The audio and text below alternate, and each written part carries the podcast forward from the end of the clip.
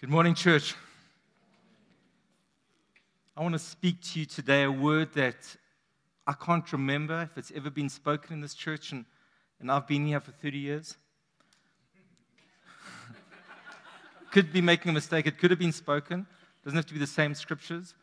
And I think one of the reasons why we haven't spoken it is because of all the excesses that are out there, all the extremes. But we would do you a disservice if we didn't touch on it. One of our values in every nation is the value of leadership. And this has got many expressions. One of them is that we believe in you to be a leader in whatever sphere you find yourself, the place that you are called to be, whether it's in family, marriage, business, arts, whatever that being part of this house means that we are believing that you will go out there and you will shine His light. And that people will look at you and say, What is it about you? And you'll say, It's Jesus. Not just for your own wealth, but that God would receive the glory. So we believe in leadership. We believe in you being a leader. But we also believe in leadership within an organization, within a family, within an organism. And I want to touch on that today. Now, it's titled Leaders and Unleaders. So I know that's not a real word. Okay, just so you know. I grew up on the East Rand. We're allowed to make up words. We just made up words anyway. so, yes, it's not a proper word, but, but an unleader is someone who has got influence, but is influencing people in the wrong direction. So, I'm going to take you to an incredible time in the life of Israel. They've been slaves for hundreds of years. Hundreds of years and God comes sovereignly, raises up Moses, and they are led out. They cross through the Red Sea, and they're in the desert now. They receive the Ten Commandments, and it's all awesome. And they're coming into the fullness of what God has for them. Do you know that God wants to take you into the fullness of His promises for you? Every one of you. He wants you to go into the promised land. So we find ourselves here in Numbers chapter 13. They've been in the desert. They're about six, six weeks outside of Egypt. They've been in the desert for a short season. And the Lord spoke to Moses, saying, Send men to spy out the land of Canaan, which I'm giving to the people of Israel. From each tribe of their fathers, you shall send a man, everyone a chief amongst them. So take your very best. And these were the men. And could have been women, but they were men. Shammua, Shaphat, Caleb, Igal, Hoshea, or Joshua, Palti, Gaddiel, Gaddi, Ammiel, Sethur, Nahbi, and Gil, these chosen men, and go up into the Negev and go up into the hill country and see what the land is and whether the people who dwell in it are weak or strong, few or many, whether the land is good or bad, and whether the cities they're in are camps or strongholds, whether the land is rich or poor, whether there are trees in it or not and be of good courage and bring some of the fruits of the land. So they go, we jump to verse 25, 26. At the end of 40 days, 40 is always a complete completeness number.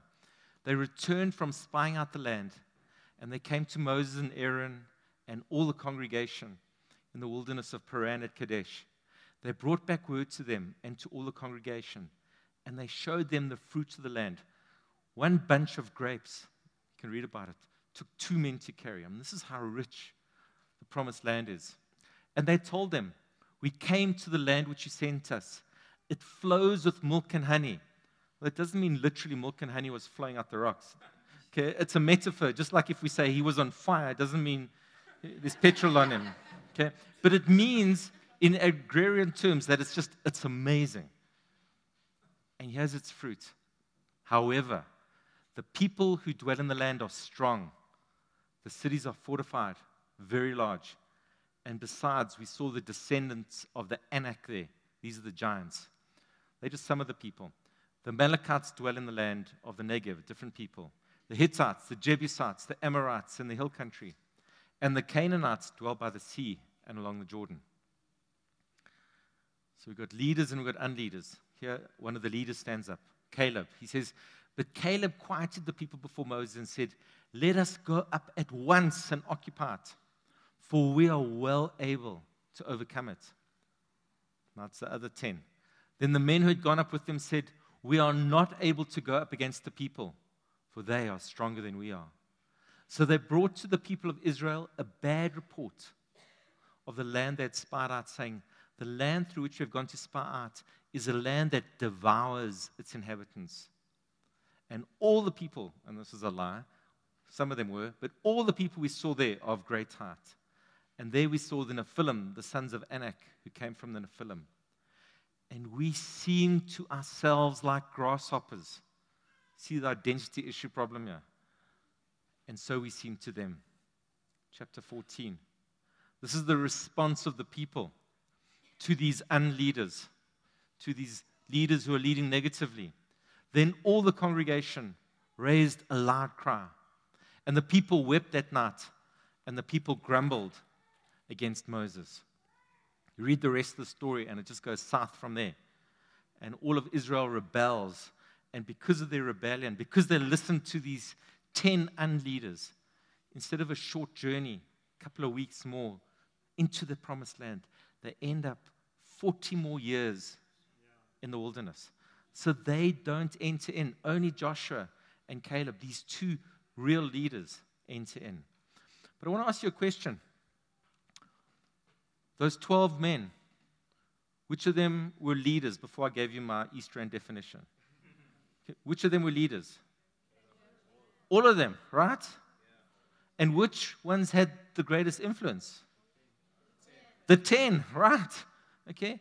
We can be under the leadership or the influence of people who are leading us negatively. Now, we're in a society that, that celebrates leadership. Um, we, we're, not, we're not in a society that celebrates followership, but we're in a society that, that celebrates leadership. So think for a moment of your favorite political leader. Okay, don't tell me. think of your fa- favorite business leader. Think of your fa- favorite leader in arts or, or sport or, or military leader. We've, we've all got, got leaders that, that we look up to. And, um, and yet, there seems to be a problem when there's a gift of leadership that God has given to us to be expressed in the church. So we accept leadership everywhere else, but when it comes to the church, we seem to have a problem. In nature, there's leadership. And um, we can go into a whole lot of detail about it. But let me tell you about what happened to me vis a vis animal leadership. On Monday, we went up to Dinokeng, just north of Tshwane. Anybody been up there? It's a great place. we took uh, Pastor Jim Laffoon, and um, the game driver took us on a drive and he said, We're going to find the elephants. He said, They're just a little bit skittish because we've just recently shipped them in the last two weeks from 200 kilometers north. So they keep on going to the northern boundary. They're trying to get home. And uh, there's quite a few baby elephants as well. So they're a little bit twitchy, but it'll be fine. Just watch out for those kind of statements. so we go there and um, we find the elephants. Our tracker's fantastic. We find the elephants in the thick bush. And uh, they come out of the bush. And we, you know, like maybe from here to, to the back of the auditorium, it's far, you know. And then next thing, this mama elephant, we called her Ugly Betty. If your name is Betty, you beautiful Betty. But we called her Ugly Betty. And she was huge. She was massive. This is a picture, okay? She doesn't look big, but I'm telling you, she is so big. And, and, and she just, she starts running towards us. So our, our guard starts banging the side of the truck and shouting. And this elephant, and, and she is massive. You can't see. She is just like two and a half times the size of our, our bakkie. She's running towards us, and people start getting nervous. Um, the one person says, Shoot it, shoot it. Pastor Jim Laffoon goes, Kubata Rabana Sakara. one, one particular person who you'll have to torture me to tell you drops like a very mild four letter word, you know. one person starts climbing into the back seat where Nick and I are. I mean, it's chaos. And the, and the guide puts it into reverse and he starts reversing. And he's at full tilt reversing, and this elephant is on us. And she is at full pace. And there's a tree behind us. So we manage to like, dodge the tree. And I know cars, we nearly tip. Okay, so we dodge the tree, And the elephant just runs through the tree, just plows the tree, and is now like almost on us. So, I mean, there's trauma and there's screaming and there's. Now, I don't know why I did this. But in the midst of all of this, instead of praying in tongues, I had my camera in my hand. I took this picture. I was that guy. it's for you guys. I could blame it on you. The Lord led me to take a picture for you. anyway, after about 300, 400 meters, uh, Mama Elephant runs out of energy and we get away and, and we drive and we find a safe place and um, stop by the water and they take out coffee and tea and they should have taken out tranquilizers because we had this whole like we had this whole like ministry mode. I mean, literally, I mean, praying and they were. Te- I mean, but but as we thought about it and we we try to like process this, we, we say, you know what, this this poor mama elephant, she was just the leader, and what she was trying to do was she was trying to protect her herd, and she was and there were baby elephants, and she was trying to take her, what do you call it, a herd, herd of elephants. She was trying to take the herd to this other place. And modulate. she, she was trying to get this herd out. And um, all she was being was being a leader in her particular context. And as we, as we understood that, we, you know, we, we're less traumatized. And Nick and I weren't traumatized. We were like, what's wrong with us? You know? But, um, but the other people were, le- the other people were less traumatized. And in the Word of God, it says there are many different gifts. And there's a gift of hospitality, and uh, there's a gift of generosity, and there's a gift of serving, and, and all of these are hugely important. But there's also a gift of leadership. And you know what it's for? It's to bless us, and it's to prosper us. And just as we accept it in the animal kingdom, and we accept it in the, the business world, in the sports world, in the military world, in the art world, so too God has given a gift of leadership for us to bless and prosper us. Now, what does a leader do? A leader sees both the obstacles or challenges, but they also see the possibility. So they, they identify what the cost is, they identify what the problem is. They say the land is, is both flowing with milk and honey, but, but also there's, there's giants in the land and there's a whole lot of people.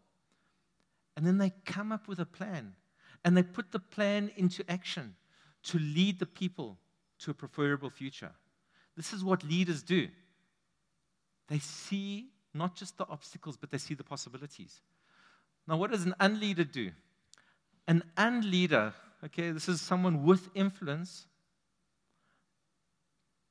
but not leading in the right direction, despite what God wants to do, despite the command of God, despite the word of God, chooses to disregard and chooses to influence and lead people into the wrong direction.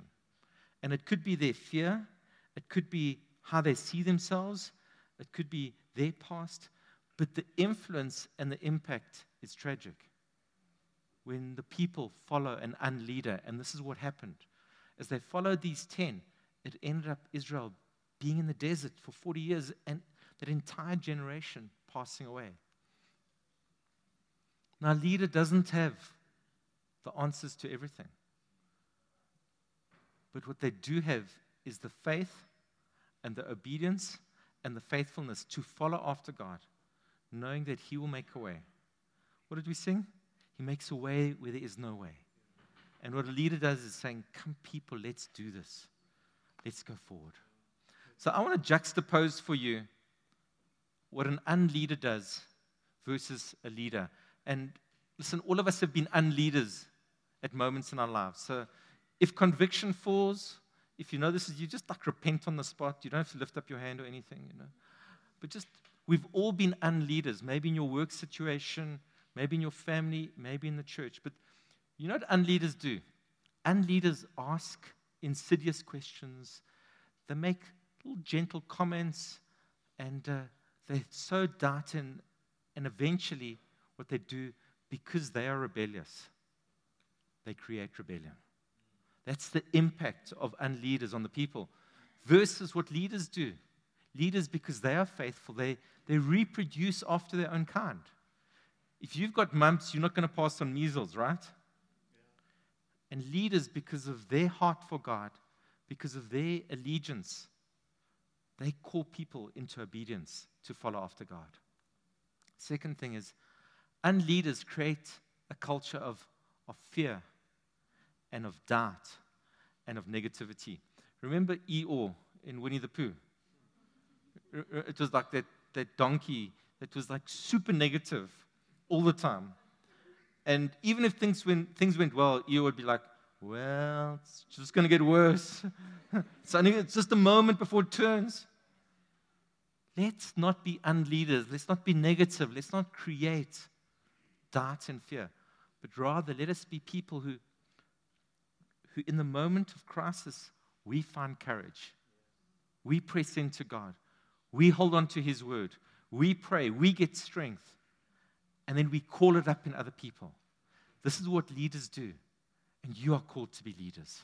You are called to, to be strengthened in God and to call other people into that strength. And leaders sometimes have temporary popularity because they're so understanding and they're so kind for a moment and they so understand your crisis and your weakness and your fear. And sometimes leaders are not popular. So here we see Numbers 14, verse 10, just a few verses further than what we read. The crowd decides that they want to stone Moses and Aaron and Joshua and Caleb. And, and think about it for a second.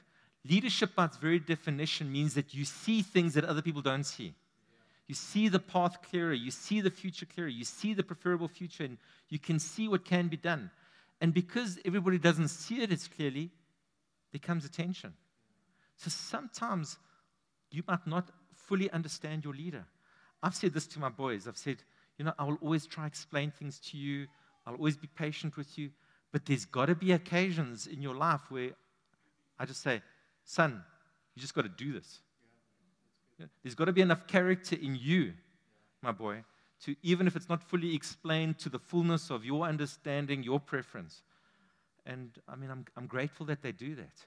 But so too with God, and so too with our leaders. Sometimes they put something before us and they say, Come on, guys, let's do this. Let's go to making disciples. It's good for you, and it'll be awesome. And you anxious and you you're afraid, and you know you'd rather stay home and watch Netflix. And your leader's saying, No, step up and step out. You know, we, we all face giants. We all face giants. Leaders cause us and call us to face those giants. And leaders, because of what's in their heart, they may cause people to despise the Lord, to have contempt for God and for his ways. The Lord says, How long will these people treat me with contempt? Because what is in their heart, they pass it on to the people. But true leaders cause people to be faithful and to love God and to honor God. And they call us up into the fullness of what God has for us. And leaders bring suffering onto the next generation. They bring suffering on their children. They bring suffering on their spiritual children, onto the next generation. Your children will be shepherds here for 40 years, suffering for your unfaithfulness. Now you might think, oh, beautiful, I'll be a shepherd. No, no. Being a shepherd was lowest on the social hierarchy, and being a shepherd in the desert was no fun. Okay? This was a curse on them that their children would just be shepherds because they weren't entering into the promised land. That was God's intent, that was God's plan. But because of the unleaders, that's where they end up. What do leaders do? Leaders bring you into all that God has for you. Leaders help you to have a great marriage, they cause you to be outstanding as a father, as a mother, to, to succeed in business and to succeed in service in the church. And they serve and endure patiently. Joshua, Caleb, they had to live another 40 years leading the people with Moses until they entered into the promised land. And unleaders lose their influence in an untimely way. All of a sudden, it's gone and they're no longer there. They've, they've influenced negatively, and all of a sudden they just disappear. These men who returned and made the whole community grumble against him were struck down and died of a plague before the Lord. But what about leaders?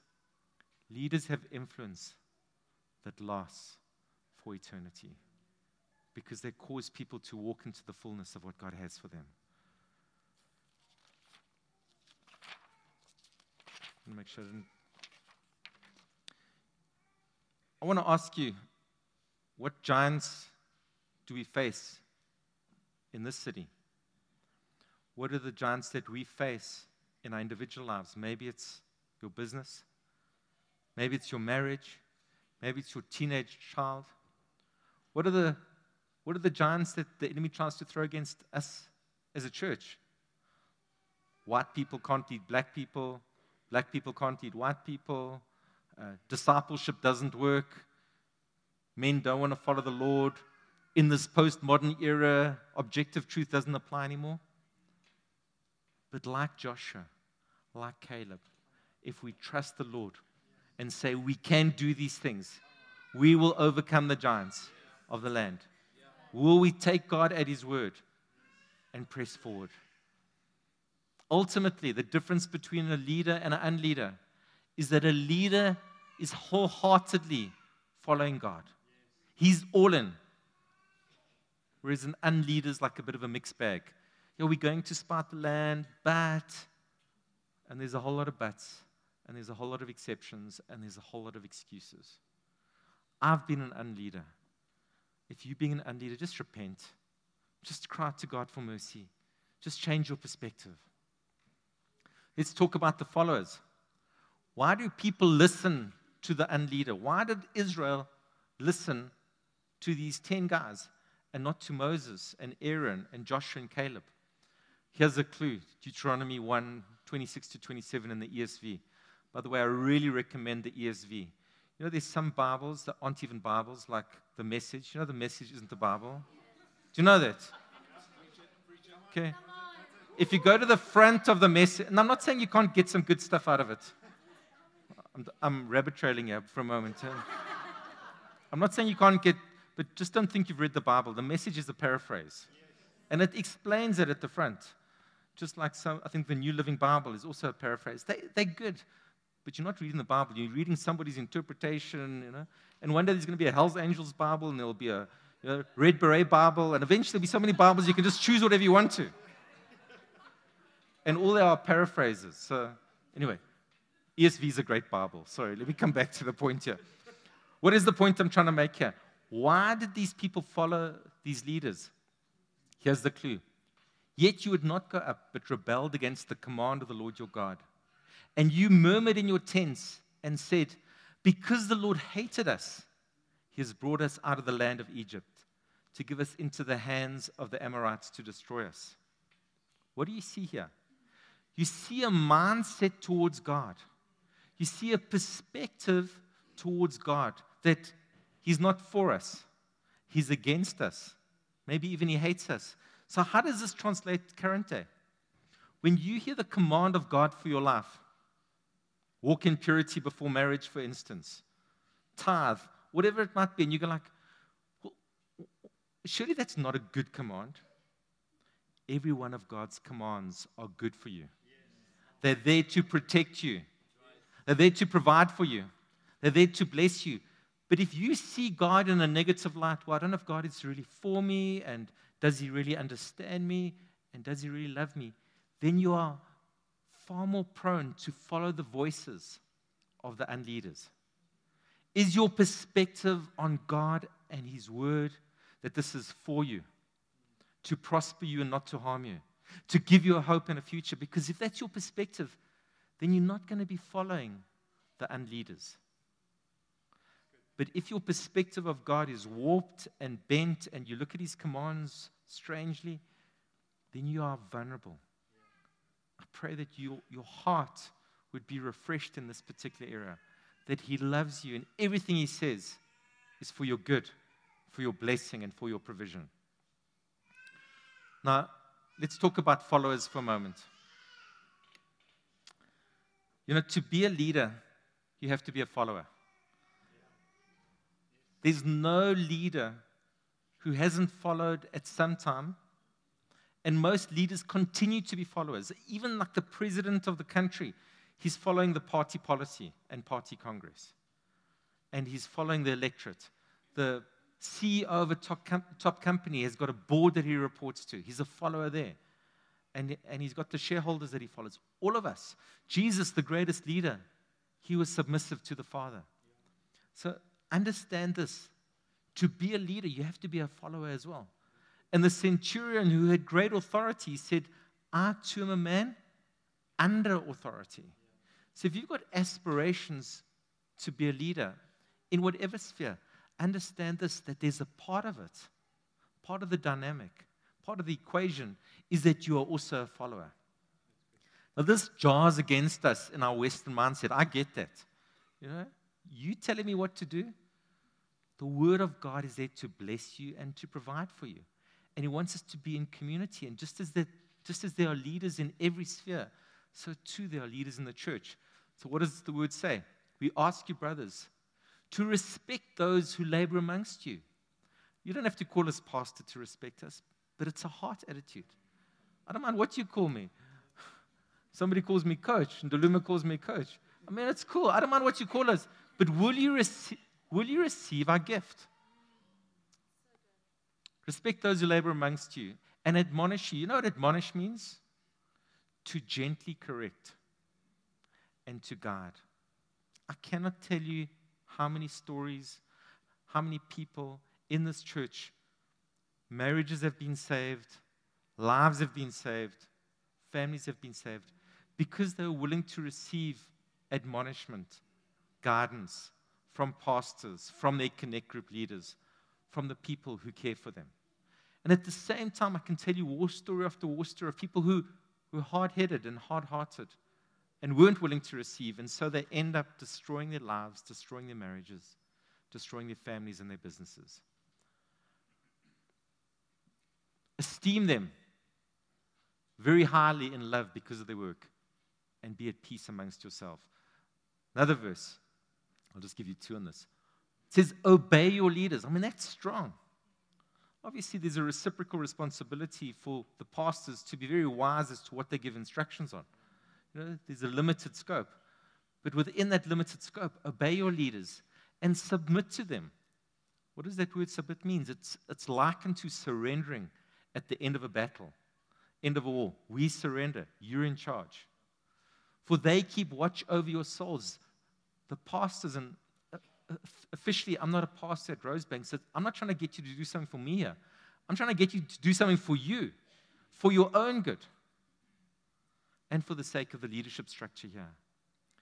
Those who have to give an account, let them do this with joy and not with groaning. In other words, you can make the life of your pastors, your connect group leaders hard. You can take away their joy of ministry in terms of how you respond to them. And the consequence would be there'd be no advantage to you if you're that difficult soul. Now, let's go back to entering into the promised land. And I want to give you an acronym. So if, if you like, give me one thing to remember. Okay, remember this slide. Okay, if you're going to remember one thing, here's the actions that I want you to, to, to embrace. If we're going to embrace leadership, if we're going to enter into the promised land, be a leader out there, please do. But in this house, I want to give you four things that you can do vis a vis your leaders, your connect group leaders, your pastors, your department leaders, whatever it might be. Firstly, serve. You know, you need to be a stakeholder in this house.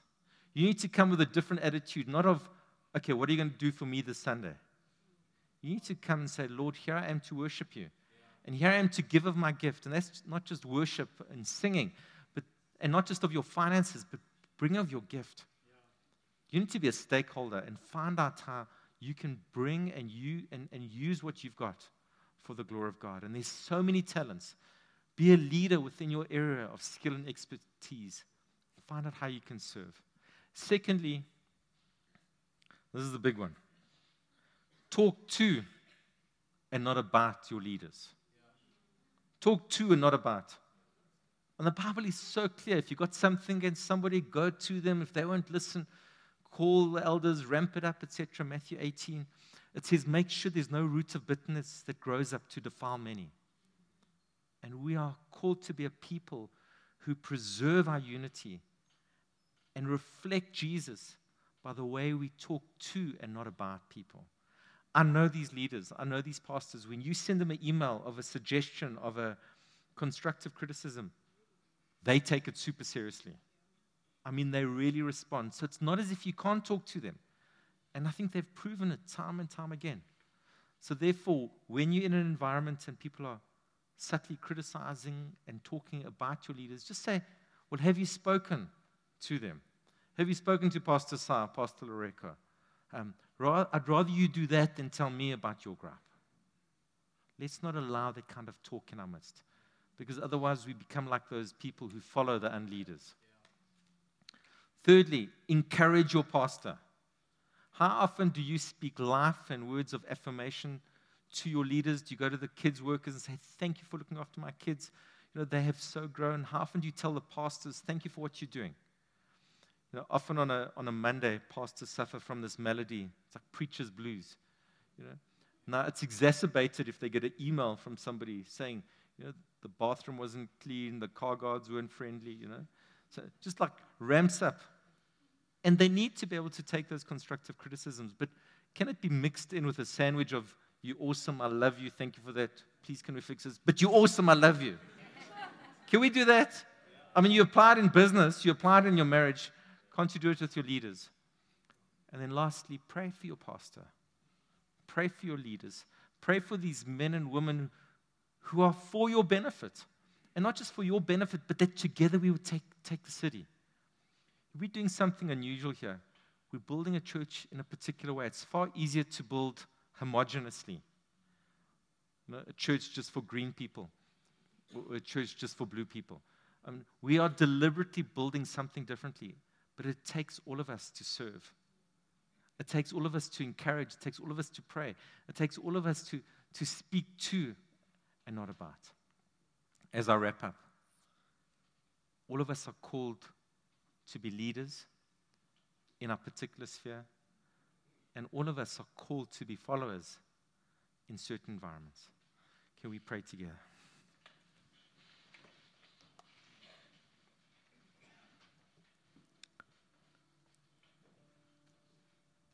Heavenly Father, we desire to come into the promised land.